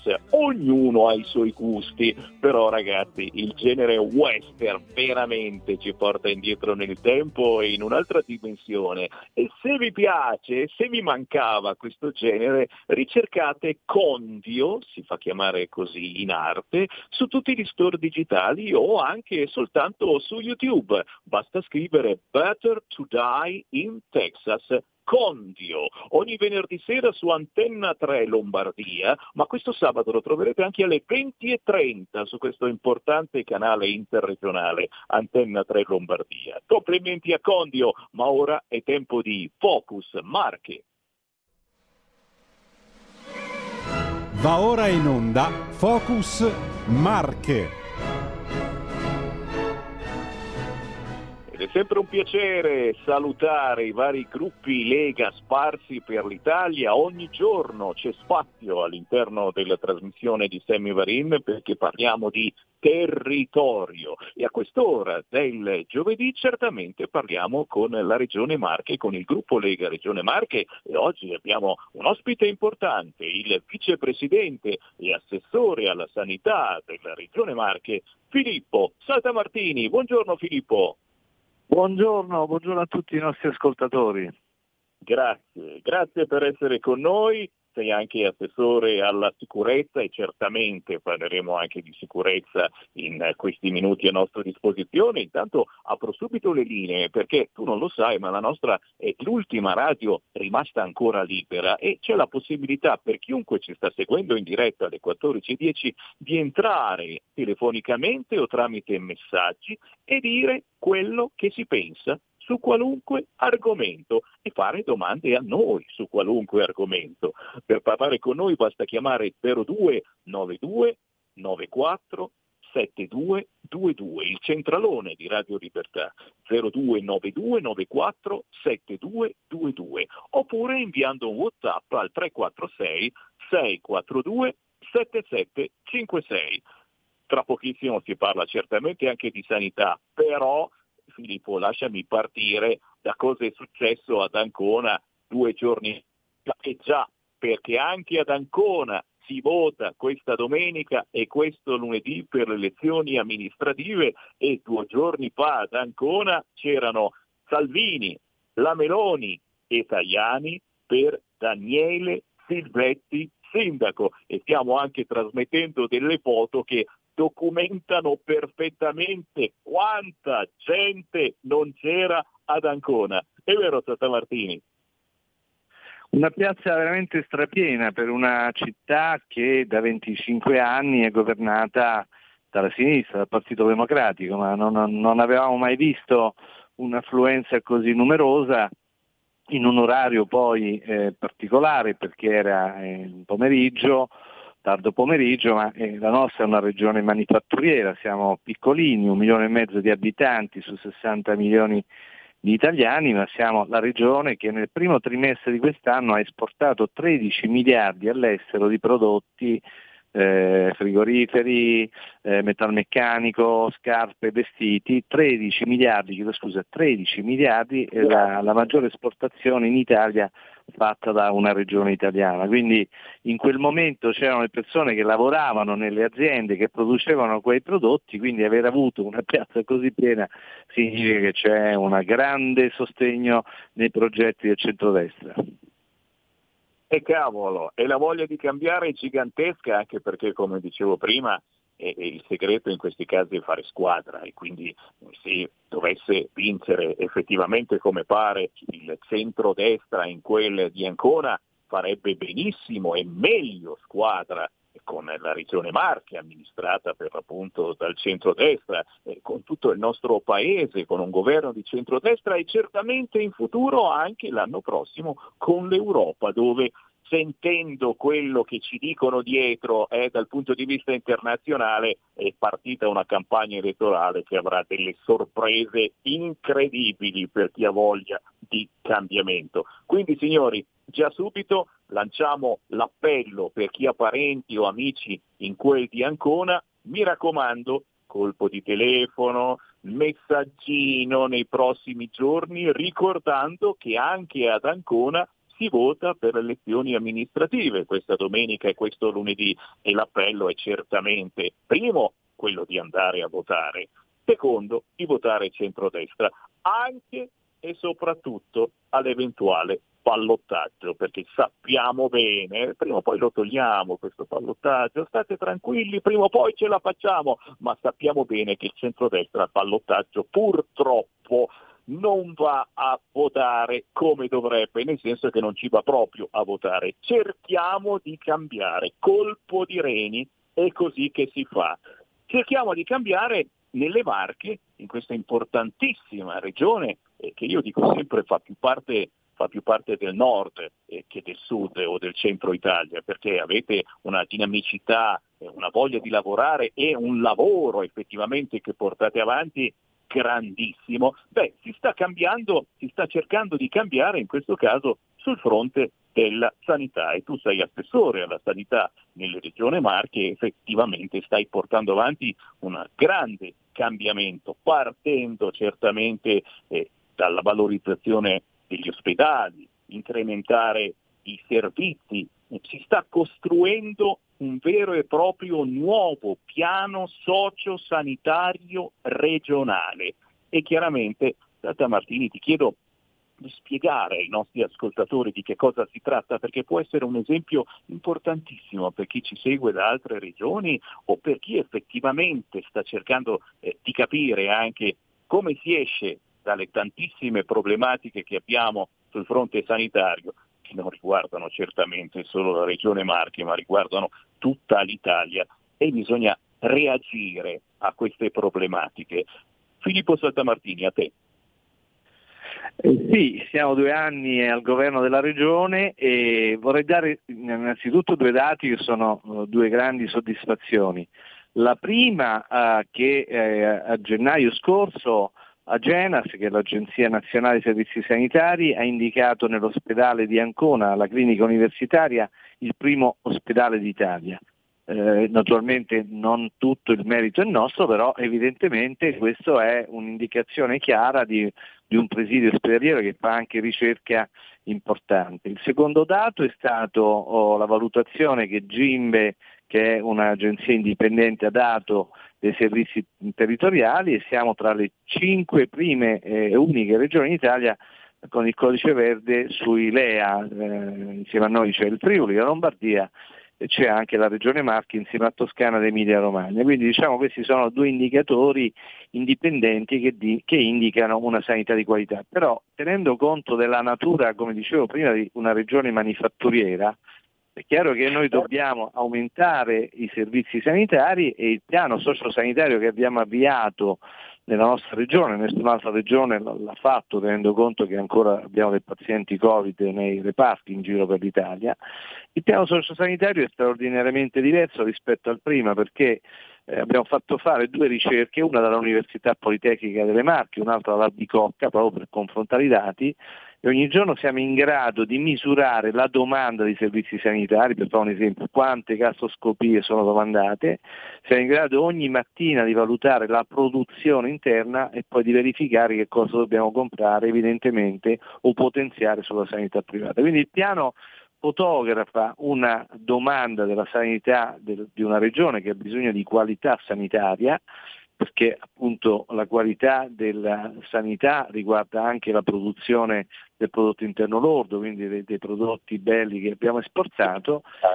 E, e tutto questo naturalmente da, deve dare dei segnali di discontinuità rispetto al passato, cioè dobbiamo puntare su una, su una sanità eh, di eccellenza e di prossimità. Quindi rispetto a quello che aveva fatto la sinistra, nel piano sociosanitario noi individuiamo proprio una qualità sul territorio diversa eh, da un accentramento che era previsto nel piano precedente sociosanitario in cui la sinistra aveva individuato degli ospedali unici a livello regionale. Poi vorrei sottolineare come i tanti problemi della sanità derivano dalla mancata programmazione dei medici, no? non ci sono i medici sul mercato, sono di più quelli che vanno in pensione rispetto a quelli che entrano in servizio. La Regione Marche ha finanziato in aggiunta alle borse di specializzazione dello Stato 140 borse in più da tre anni a questa parte e quindi abbiamo a disposizione 400-450 medici in più che servono appunto per far sì che il turnover sia positivo e non negativo. Questo l'abbiamo fatto solo eh, noi, non ci sono altre regioni che hanno investito su questo. Poi stiamo anticipando quello che sono i risultati del piano nazionale di ripresa e resilienza eh, che entrerà in vigore dal 2026, quindi case di comunità, ospedali di comunità e, e centrali operative territoriali e con fondi regionali abbiamo acquistato tutta una serie di tecnologie che abbiamo trasferito ai medici di medicina generale per far sì che le associazioni funzionali territoriali, cioè i medici di medicina territoriale che si associano, hanno a disposizione uno o due infermieri del servizio pubblico, un tecnico informatico per l'inserimento dei certificati, ma soprattutto delle tecnologie,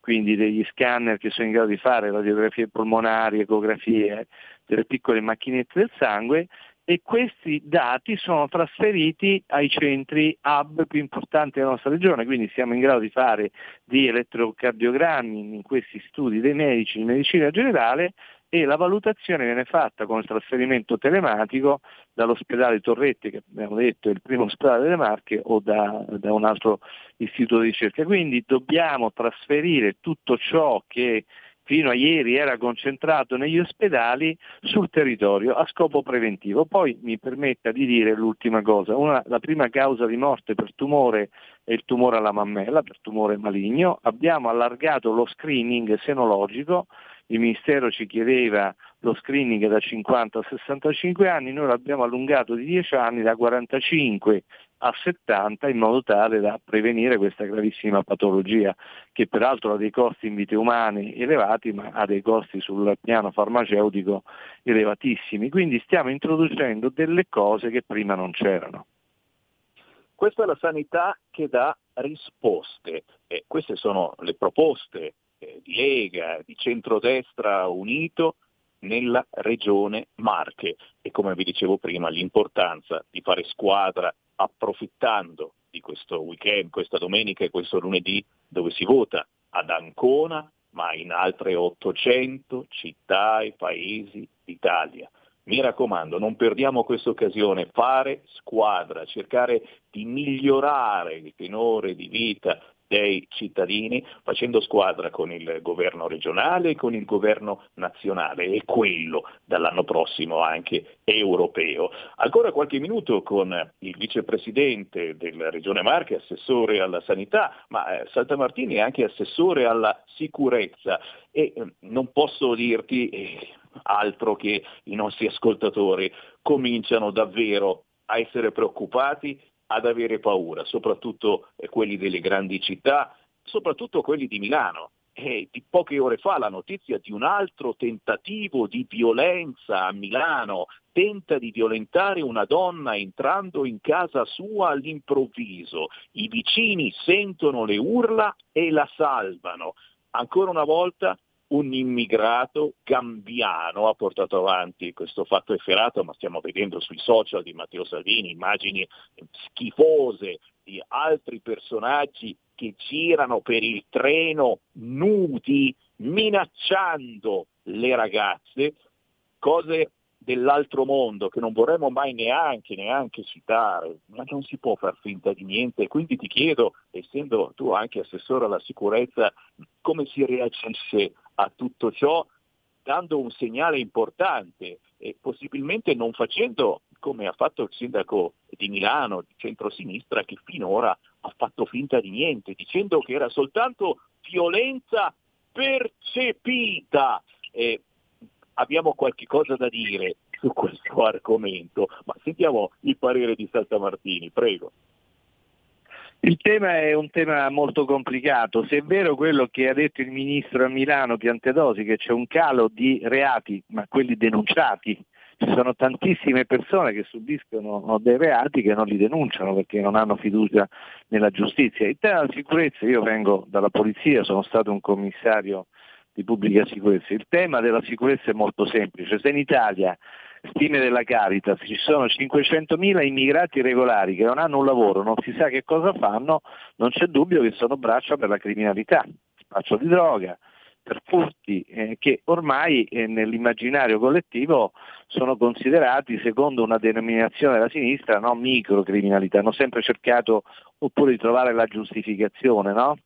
Il reato, il furto è frutto delle ingiustizie sociali. Quindi viviamo in una cultura per cui di fatto chi commette questi reati sono tutto sommato giustificati e questo è assolutamente ingiustificabile per noi uomini liberali che crediamo nei diritti, perché il diritto alla sicurezza è un diritto, non c'è il diritto all'insicurezza, c'è un diritto alla sicurezza, alla protezione pubblica. E mi pare che i passi che stiamo facendo rispetto anche alle ultime riforme che sono state fatte, leggasi la legge Cartabia, per cui alcuni reati possono essere procedibili a querela, cioè immaginiamo se di fronte no, al capo della mafia eh, si chieda al cittadino di querelarlo, è chiaro che eh, eh, ci vuole anche un po' di coraggio, quindi sono state fatte delle riforme totalmente sbagliate perché lo Stato di fronte a questi reati, ma soprattutto ai recidivi, perché si tratta non di persone che commettono reati nella prima, sono persone che hanno una lunghissima trafila di reati, per cui bisogna assolutamente introdurre un tema, eh, i reati flagranti, questo tipo di reati, a cominciare dalle truffe agli anziani, quando si colgono queste persone con le mani nel sacco vanno arrestati. Non è possibile immaginare che le forze dell'ordine possano lavorare senza poter procedere all'arresto di queste persone. Il secondo tema è che prima, seconda, terza volta sconti la pena, non è possibile, In, eh, negli Stati Uniti c'è questo tema, no? alla terza recidiva ti do l'ergastolo, probabilmente quel meccanismo è esagerato, ma non va bene neppure il modello italiano, per cui noi abbiamo queste persone che vivono dentro le stazioni ferroviarie ingenerando sicurezza cioè non c'è la percezione in sé, c'è la percezione dell'insicurezza vera perché hai paura di essere scippato, hai paura di essere violentato, hai paura di essere seguito. Non è possibile quello che sta accadendo e credo quindi che noi del centrodestra dobbiamo dare un segnale tangibile. Ripeto, la regola è una sola, flagranza di reato ti arresto e ti porto immediatamente al processo, quindi queste due norme sono previste nel codice di procedura penale, diamo attuazione, arresto in flagranza, processo per direttissimo e se sei ricedivo misura cautelare. Intanto sono arrivati WhatsApp al 346-642-7756 perché l'argomento eh, sicurezza è, è, molto importante per i nostri radioascoltatori, da sempre lo portiamo avanti su queste frequenze. E prima di lasciarti eh, ancora una sollecitazione su questa argomentazione, visto che come dicevo prima eh, siamo ormai in campagna elettorale anche sul fronte europeo, e abbiamo sentito come la Francia e altri paesi cominciano ad attaccare il governo Meloni di centrodestra eh, perché non riusciamo a gestire l'immigrazione almeno come vorrebbero loro. Come si risponde in questi casi e, e, come si può rispondere comunque eh, in questo caso a un'immigrazione che non ci aspettavamo, quella eh, dalla Tunisia, eh, una vera e propria emergenza con cui pensavamo di non dover fare i conti? Salta Martini. Ma guarda, il tema, il tema, è molto semplice, ci stanno attaccando perché stiamo facendo gli accordi sul petrolio, sul gas con Algeria, che è una colonia della Francia, con Nord Africa, stiamo facendo politica estera e quindi è chiaro lì ci sono interessi economici, non ci sono le barzellette che ci raccontano no, del ministro eh, poi c'è il problema interno oh, francese no? alle elezioni, il calo di voti di Macron e così via. La questione dell'invasione delle, degli immigrati è molto semplice, non, non possiamo immaginare di portare l'Africa in Europa. È un tema elementare, cioè c'è l'immigrazione per la differenza di reddito. Io racconto un episodio che ho vissuto direttamente, avevo aiutato un missionario a fare una certa cosa, a un certo punto comprarono un televisore, ma una ventina di anni fa, per vedere la, il campionato del mondo, quando in quel villaggio videro la pubblicità che era collegata al campionato di calcio, pensarono che in Europa eh, c'era il paradiso. E quindi come possiamo immaginare di poter portare l'Africa in Europa? Il tema dell'immigrazione quindi deve essere chiarissimo, noi possiamo importare gli immigrati che servono alla nostra industria, quindi la nostra industria ci dice quali sono le figure, le nostre ambasciate, i nostri consolati autorizzano le persone a venire in Italia che servono per la nostra industria, chi vuole venire perché deve migliorare la sua condizione sociale deve essere respinto, deve essere chiaro il messaggio. Peraltro bisogna fare un contrasto all'immigrazione anche di quella che viene per turismo con un visto d'ingresso e poi rimane qui in Italia perché non succede nulla. E queste sono delle politiche che l'Italia deve garantire, mi pare che il Ministro dell'Interno, il Ministro eh, Salvini naturalmente eh, spiega ogni giorno e credo che Francia e gli altri paesi debbano fare i conti con i loro problemi interni, perché ci sono delle città nel sud della Francia in cui non si entra. Io ho rapporti con i colleghi francesi, sono delle banlieue dei quartieri in cui non entra più la polizia, quindi è un problema serio quello che la Francia ha. Se noi non vogliamo diventare la Francia, perché ancora non lo siamo, ecco bisogna eh, impedire che ci sia in Italia 500.000 immigrati clandestini che spacciano droga, sono le braccia della criminalità organizzata. E questo non è eh, un tema discutibile. Metà della popolazione eh, carceraria è formata da immigrati clandestini che hanno commesso reati gravissimi perché dobbiamo dirlo, per un, per un furto non si, non si, sconta la sanzione, per una rapina, per un incensurato non si sconta la sanzione. Le persone che sono in questo momento eh, nei nostri eh, penitenziari sono persone che hanno commesso reati gravissimi. Quindi il tema della sicurezza è un tema, il centrodestra si deve smarcare dalle politiche che hanno fatto la sinistra di perdonismo, cioè l'idea, l'ideologia, no? il reato, il furto, la rapina sono il frutto delle ingiustizie sociali. No, dobbiamo ritornare alle politiche di sicurezza che per esempio Rudolf Giuliani fece qualche anno fa, eh, il sasso tirato nella nel vetro, chi rompe il vetro risponde, quindi ha riportato la sicurezza in città come New York e altre che erano particolarmente colpite da reati gravissimi. Non possiamo avere più tolleranza perché i cittadini italiani non possono avere questa tolleranza perché è una tolleranza negativa, è una tolleranza per, peraltro eh, che eh, va bene per i ricchi, perché i ricchi possono naturalmente avere guardie giurate, avere sistemi di allarme, la criminalità si ripercuote prevalentemente sulle fasce sociali più deboli e credo che noi della Lega, eh, io sono della Lega, eh, difendiamo le classi sociali più deboli. Signori, parole incisive e chiarissime quelle di Filippo Saltamartini, vicepresidente e assessore alla sanità della Regione Marche e assessore alla sicurezza. Filippo, è stato veramente un grande piacere averti con noi, magari ci sentiremo ancora prossimamente per ampliare le argomentazioni. Buon lavoro! Grazie e un saluto a tutti i nostri ascoltatori. Grazie. Grazie a Filippo Saltamartini. Signori, sono le 14.31, sto per dare la linea ad hashtag bambini strappati ci sono un fracco di Whatsapp al 346 642 7756 e beh, effettivamente sì, complimenti a Saltamartini, veramente tosto, mi scrive Paola, ma qua ci fermiamo, annuncio subito la canzone che sta per partire perché è un pezzo veramente particolare di Tommy K, Tommy K. Il pezzo ha un titolo che non è fatto di parole ma di numeri, 0000, che significa parla dell'orario di mezzanotte, l'orario in cui ci si scambia i messaggini d'amore. 0000 Tommy Kay, tra poco su Radio Libertà e naturalmente la parola a Sara De tra qualche istante con hashtag bambini strappati. Stai ascoltando Radio Libertà, la tua voce libera, senza filtri né censure, la tua radio.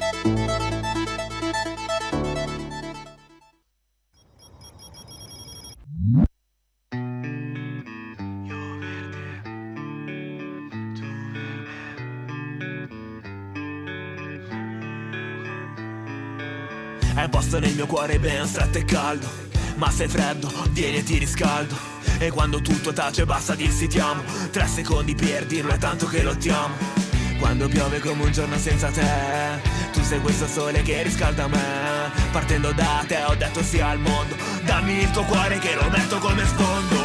Io per te sarò qua Se tu vorrai lo sai. Anche se un giorno tu te ne andrai Io per te, tu per me Il destino lo saprà. Magari il tempo ce lo dirà.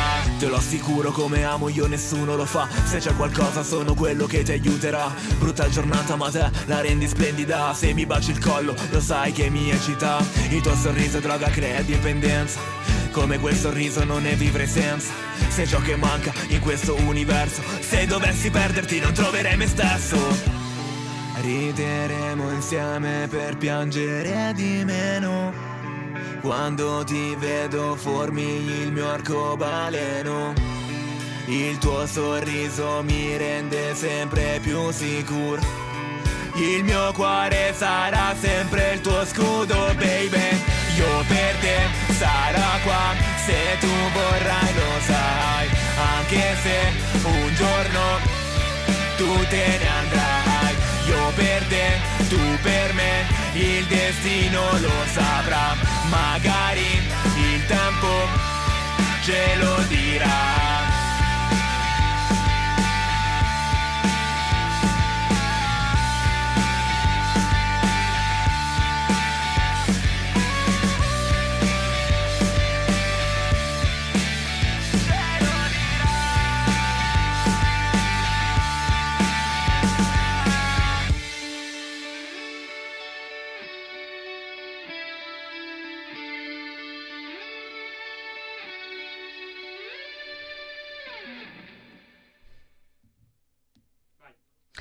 Ed eccoci qua, siamo su uh, Radio Libertà ovviamente per la rubrica hashtag bambini strappati e do il benvenuto ovviamente a tutti gli ascoltatori che ci stanno seguendo uh, sia dalla radio che dalle piattaforme social. Do un bacione a Sammy che mi ha lasciato tutta la scrivania per me e, mm, e volevo cominciare con una piccola introduzione perché eh, se eh, ricordate abbiamo un caro amico che è Giorgio Ceccarelli, un guerriero eh, a difesa eh, dei bambini, delle, fa- delle famiglie, sostanzialmente ehm, diciamo che è, è, sul, è nel campo da oltre vent'anni e, e, sta combattendo per far approvare la festa dei figli, che pare che sia l'unica festa che eh, in Italia non, eh, non, viene celebrata, una giornata, una festa in sostanza.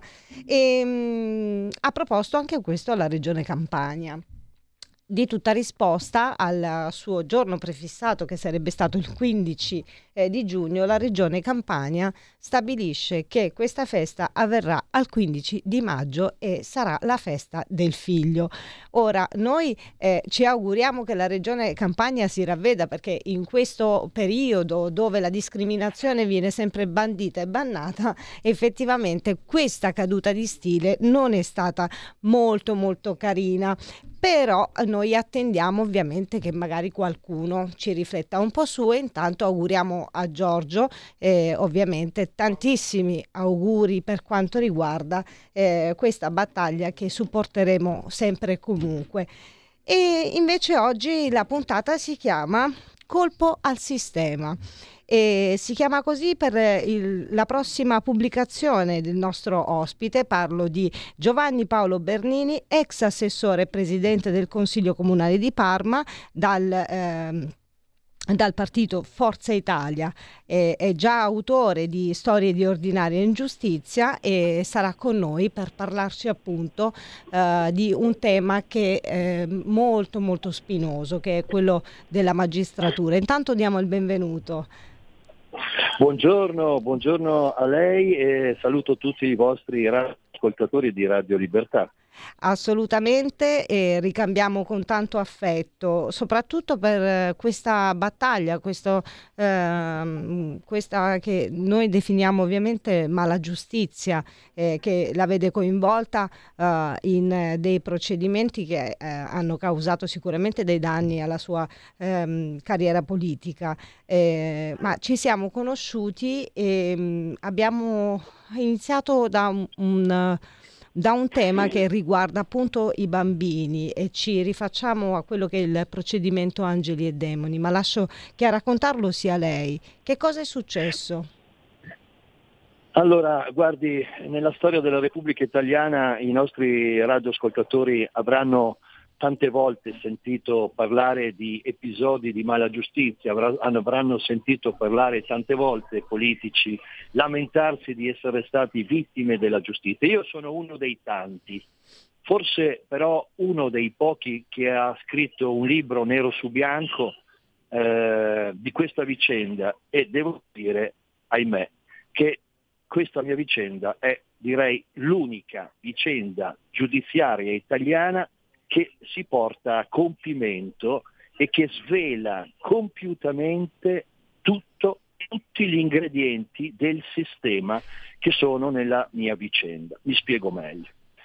All'improvviso nel 2015 fui travolto da, una, da un fango giudiziario e soprattutto da un tritacarne giudiziario e da eh, ed anche dagli attacchi mediatici che, a cui i magistrati hanno immediatamente, senza attendere il, dei giudizi delle sentenze, eh, hanno, hanno, messo in campo per delegittimare la mia persona. Ma non è una questione personale quella che voglio portare all'attenzione del, dei cittadini italiani, è una questione di di principio e soprattutto una questione che ahimè potrebbe all'improvviso colpire ognuno di noi, perché quando il male della eh, giustizia colpisce, colpisce senza indistintamente, senza guardare in faccia nessuno.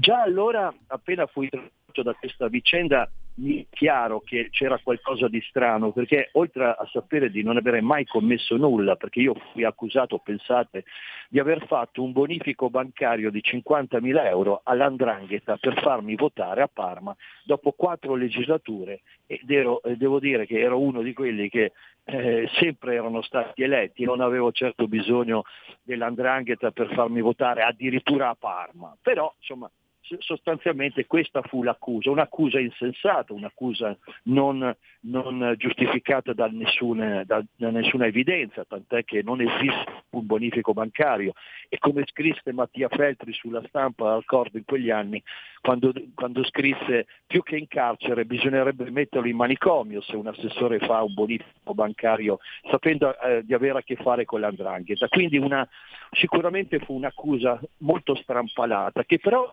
già mi faceva pensare che c'era qualcosa dietro. E io quindi concludo oggi, dopo dieci anni, un lungo, lunghissimo percorso di ricerca della verità.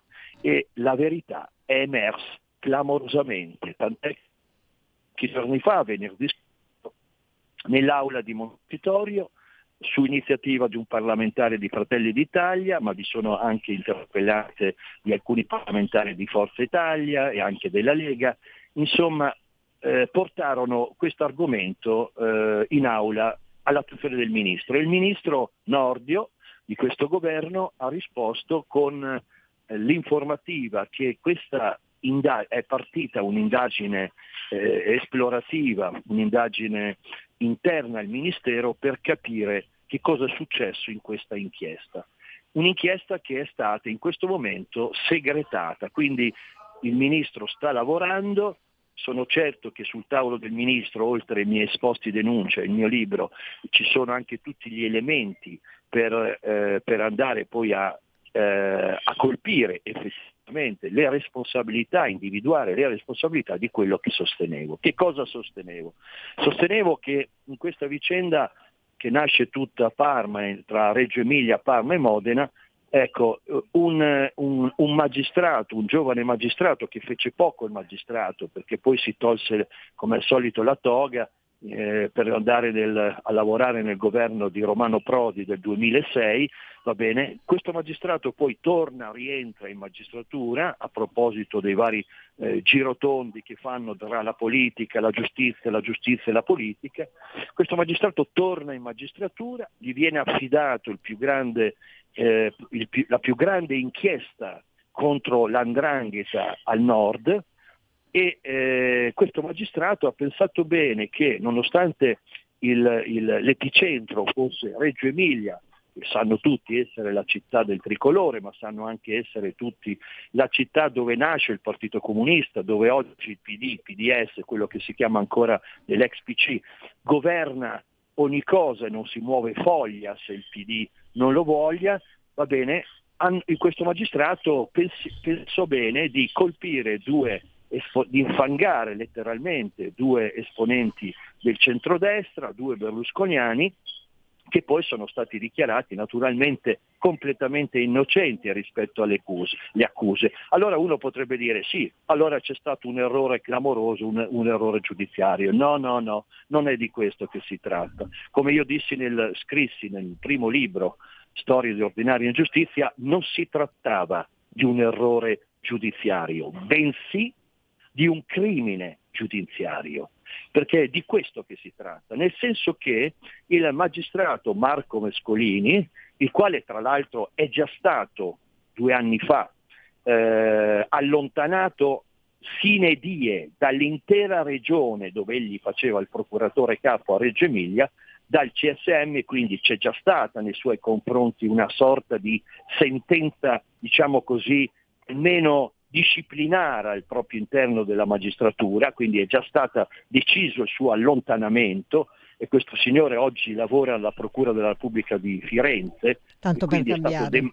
Tanto per cambiare, è diventato un po' una specie di imbuto dove tutti i magistrati un po' fuori gioco vengono posizionati. Ma al di là di questo, ecco, mi era chiaro che il magistrato aveva sostanzialmente sottovalutato come minimo, se non dico addirittura nascosto letteralmente nei cassetti, un fiume, un fiume di intercettazioni telefoniche e ambientali che eh, coinvolgevano gli esponenti del PD nazionale, con ruoli nazionali, ma anche e soprattutto locali di Reggio Emilia.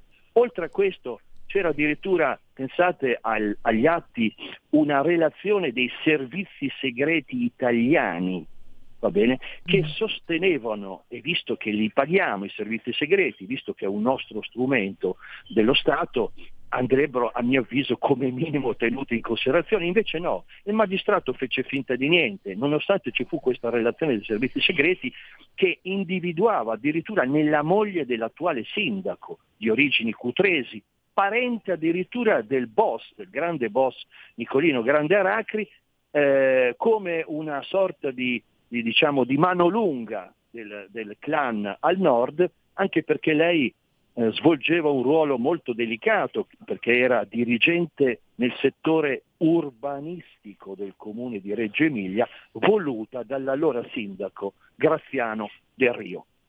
Ecco, queste vicende, oltre a- ad altre ancora note dell'arma dei carabinieri, bene, mi facevano già pensare nel 2016 e nel 2019, quando in particolare ho scritto il libro, che c'era sotto una sorta di complotto. Per colpire due esponenti del centrodestra, ah, non importa se poi, eh, se poi innocenti, confondere l'opinione pubblica, apparire sui giornali e in televisione come l'eroe dell'antimafia, mentre invece tutto diventa chiaro perché in realtà lui ha coperto completamente le, eh, gli esponenti del, del partito di riferimento.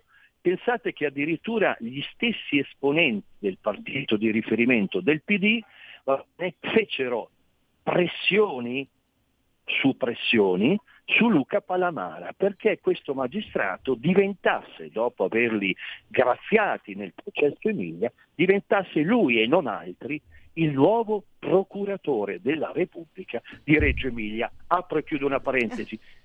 Perché chi più di lui poteva garantire al Partito Democratico quella tranquillità giudiziaria che gli aveva garantito nel processo Emilia? Nessuno. Ecco perché Luca Pallamara e Sallusti scrivono nel libro Il Sistema, pagina 132, che sul procuratore di Reggio Emilia ci furono pressioni fortissime dal Partito Democratico affinché fosse appunto questo Marco Mescolini, perché di questo si tratta. Io poi incontrai Luca Palamara, cercai la verità, mi, mi diedi da fare affinché lui mi, mi, facesse quel nome, visto che l'aveva scritto nel libro, e lui mi fece quel nome. Il, quel nome è risultato anche agli organi giudiziari essere effettivamente la persona che a nome del PD faceva le pressioni varie, per nominare i vari capi delle procure, quindi proprio una lottizzazione, un sistema di lottizzazione politico-giudiziaria, una cosa gravissima se pensate a tutte anche, eh, diciamo, eh, pensate soltanto anche agli altri colleghi magistrati che ambivano a quel ruolo, che avevano anche più titoli, furono estromessi solo perché questo signore aveva in realtà, a differenza degli altri, appunto, eh, le pressioni da parte di un partito politico che in quel momento, tra l'altro, governava il paese. Ma c'è ancora di più. Perché vedete, in questa lunga e difficile, complessa ricerca della verità che ho condotto per dieci anni, eh, credo che qualche segno forse dall'alto, dal cielo, qualcosa mi è venuto incontro, perché eh, in realtà se non ci fossero state queste eh, figure di magistrati eroi, che io chiamo nel mio libro eroi dello Stato, o perlomeno leali servitori dello Stato, se non fossero venuti ad aiutare la causa che stavo sostenendo, forse non saremmo arrivati alla verità notiziaria esatto. politico-istituzionale. Cioè cosa accadde? Accadde che quattro donne, che io chiamo, ripeto, eroine dello Stato, si ribellarono a questo magistrato capo, lo denunciarono e il CSM, il Consiglio Superiore della, Magist- della Magistratura, appunto, sentenziò nel 2019, il, nel 2021, sentenziò appunto l'allontanamento sine die dall'intera regione dove gli faceva il procuratore. Guardate che questa sentenza del CSM è la prima volta che capita nella storia repubblicana che un magistrato venga sollevato dall'incarico per due motivi, per incompatibilità ambientale dovuta a due motivi collusioni con un partito politico, cioè in poche parole aveva troppo a cuore le sorti del Partito Democratico e quindi cosa faceva? Tardava l'invio degli avvisi di garanzia perché c'erano le elezioni regionali, lo dichiara lui apertamente. E poi cosa fa? E tenete presente che in, quel, in quella procura di Reggio Emilia c'è un, un procedimento penale, un processo che a voi sta molto a cuore, è appunto quello degli angeli e demoni, i bambini di Rubiano, ve lo ricorderete bene. Ecco, lui aveva anche questo ruolo di andare a coprire questa funzione e quindi potete immaginare se faceva quello che ha, ha dichiarato il CSM, se la verità poteva saltare fuori. No, evidentemente. Eh Ma no. che cosa è avvenuto, oltre a queste quattro donne magistrate sostitute procuratrici di Reggio Emilia che lo hanno denunciato? Recentemente il un, uh, un, magistrato importante, pensate che è il magistrato che ha alle spalle al più alto numero di ergastoli inflitti ai, ai mafiosi in Italia. è il magistrato sostituto procuratore nazionale antimafia Roberto Pennisi. Cosa c'entra questo magistrato? C'entra perché vedete fu chiamato, fu inviato dal, dall'allora procuratore Pietro Grasso a supporto appunto a Bologna per aiutare i colleghi magistrati di Bologna che non avevano esperienza di collusioni tra politica e mafia calabrese, fu mandato per due anni a supporto della DDA di Bologna. Ecco, Roberto Pennisi non solo ha rilasciato due interviste clamorose al riformista e poi a Il Giornale, ma soprattutto ha dichiarato di aver scritto una relazione nero su bianco, relazione che rimase per dieci anni quasi, imboscata in qualche palazzo romano naturalmente ben chiusa affinché nessuno potesse prenderne visione evidentemente, in cui lui racconta tutto, racconta che gli fu impedito di procedere nei confronti degli esponenti del PD, fa nomi e cognomi e motivazioni per cui lui riteneva doveroso come magistrato persegui- perseguire eh, queste ipotesi di reato che erano state evidenziate sia nella relazione dei servizi segreti, sia nelle note più note dell'arma dei carabinieri e dalle sue, sue, dalla sua inchiesta che aveva iniziato. Eh. Che cosa avvenne? Racconta in questa relazione addirittura che uno dei motivi del contrasto proprio con questo Marco Mescolini, che era il capo del pool di questi magistrati, fui proprio io, il sottoscritto. E guardate che quando si leggono qual- queste cose che hanno inciso nella vita, della, in questo caso della, di me, di, della mia persona, beh, sono cose che, che, che lasciano un segno. Lui racconta che per, lui si oppose fermamente alla ipotesi di arresto nei miei confronti e nonostante la sua netta contrarietà addirittura non firmò l'atto di richiesta d'arresto, che poi non ci fu, non ci fu l'arresto, perché fu poi il GIP, il, il giudice delle indagini preliminari, che rifiutò negò l'arresto al magistrato Marco Mescolini, ma lui continuò, continuava, continuava a perseguitare me e un altro collega di Reggio Emilia, e entrambi dichiarati sia in primo grado che in secondo, perché ci, ci trascinò addirittura in secondo grado, inventandosi le solite cose da, da, da, eh, proprio da, giustizia politicizzata e di, di, mala giustizia politicizzata, va bene, noi fummo assolti in entrambi i casi. Quindi che cosa avviene?